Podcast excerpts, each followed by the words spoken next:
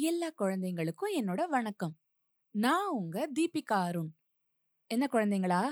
போன வாரம் நான் சொன்ன மாலாவும் நூறு காக்கைகளும் கதையில இருந்த புதிருக்கு என்ன விடைன்னு நீங்கள்லாம் சரியா கண்டுபிடிச்சீங்கல்ல? நீங்களே மனக்கணக்கு போட்டு கண்டுபிடிச்சீங்களா? இல்ல அப்பா அம்மா கிட்ட பேசி கண்டுபிடிச்சீங்களா? யாருக்காவது விடை தெரியலையா? அதை இப்ப சொல்லிடுறேன். அங்க இருந்தது மொத்தம் இருபத்தி எட்டு காக்கைகள். விடை சரிதானான்னு நீங்க கணக்க போட்டு சரி பார்த்துக்கோங்க சரியா? போன வாரம் உங்களை இன்னொரு கேள்வியும் கேட்டேன். ஞாபகம் இருக்கா?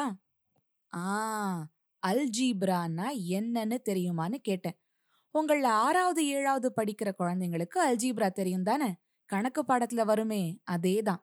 அதுல கூட தெரியாத ஒன்ன கண்டுபிடிக்கிற புதிர்கள் உண்டு. தெரியாத ஒன்ன எக்ஸ்னு வச்சுப்போம். தெரியாத ரெண்டு இருந்தா அத எக்ஸ் ஒய்ன்னு வச்சுப்போம். அதை கண்டுபிடிக்கிறதுக்கு க்ளூக்கள் கொடுப்பாங்க. அந்த க்ளூக்களை வச்சுக்கிட்டு சமன்பாடுகள் உண்டாக்கி கணக்க போட்டா தெரியாத எக்ஸ் ஒய் எல்லாம் என்னன்னு எளிதா கண்டுபிடிச்சிடலாம். ஐயோ இங்க எதுக்கு கணக்கு பாடத்தை பத்தி பேசுறீங்க? புது கதை ஒன்ன சொல்லாமன்னு. அப்படின்னு கேக்குறீங்களா? காரணம் இருக்கு. நான் இது வரைக்கும் மூணு புதிர்கள் சொன்னேன் இல்லையா? அதற்கான விடைகளை நீங்க இந்த அல்ஜீப்ராவை உபயோகித்து எளிதா கண்டுபிடிக்க முடியும். எப்படின்னு கேக்குறீங்களா?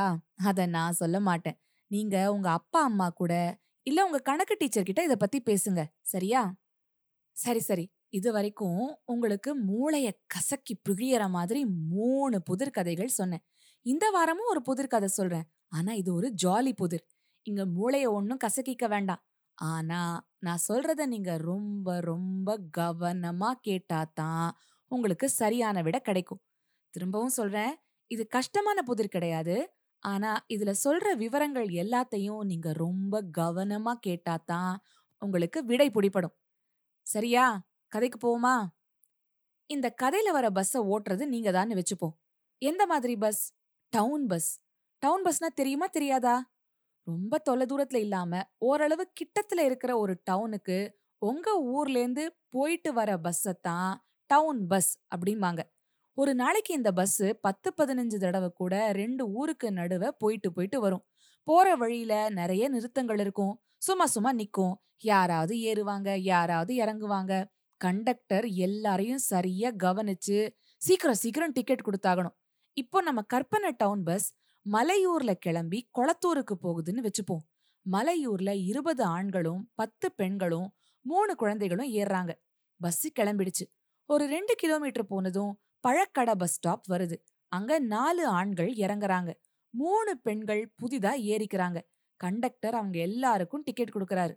அப்புறம் பஸ் அங்கேருந்து கிளம்பி ரெண்டு கிலோமீட்டர் ஓடி அடுத்து பள்ளிக்கூடம் பஸ் ஸ்டாப்ல போய் நிக்குது. அங்க யாரும் இறங்கல. ஆனா பள்ளிக்கூடத்துல படிக்கிற பத்து பையன்களும் எட்டு பெண் பிள்ளைகளும் ஏறிக்கிறாங்க. அடுத்த நிறுத்தம் பிள்ளையார் கோவில். அங்க ரெண்டு அம்மாக்கள் இடுப்புல சின்ன பிள்ளைகளை தூக்கிக்கிட்டு ஏறிக்கிறாங்க. அந்த சின்ன பிள்ளைகளுக்கு டிக்கெட் கிடையாது. அம்மாக்கள் மட்டும் டிக்கெட் வாங்கினா போதும்.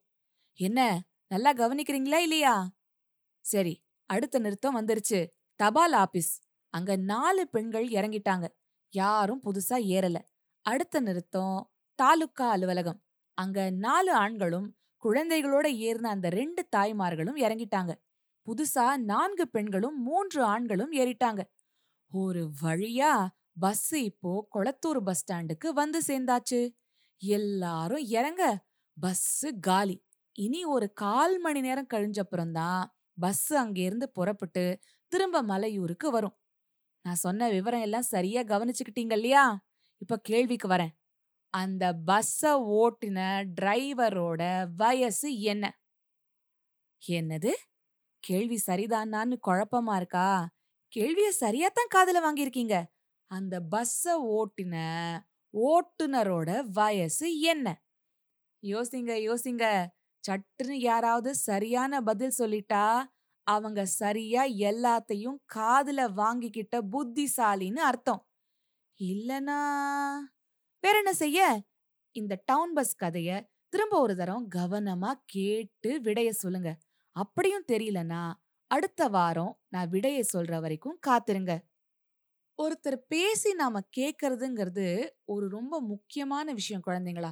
யாராவது வந்து நம்ம கிட்ட பேசுறாங்க அப்படின்னா அவங்க சொல்றத கவனமா கேட்டுக்கணும். நடுவில் நடுவுல நம்ம கேள்விகளோ இல்ல நமக்கு தோன்ற விஷயங்களையோ சொல்லி அவங்க பேச வரத தடுக்க கூடாது அதே மாதிரி ஒருத்தங்க வந்து அவங்களுக்கு நடந்த ஒரு பிரச்சனைய சொல்லும்போது, போது எனக்கு கூட அதே மாதிரி நடந்தது" அப்படின்னு சொல்லாம, அவங்க சொல்ல வரத முழுசா கவனிச்சு கேட்டுக்கிட்டாலே, அவங்களுக்கு ரொம்ப மன நிறைவா இருக்கும். அதனால, நீங்க நல்லா கவனிச்சு கேட்கற ஒரு குழந்தையா இருப்பீங்களா?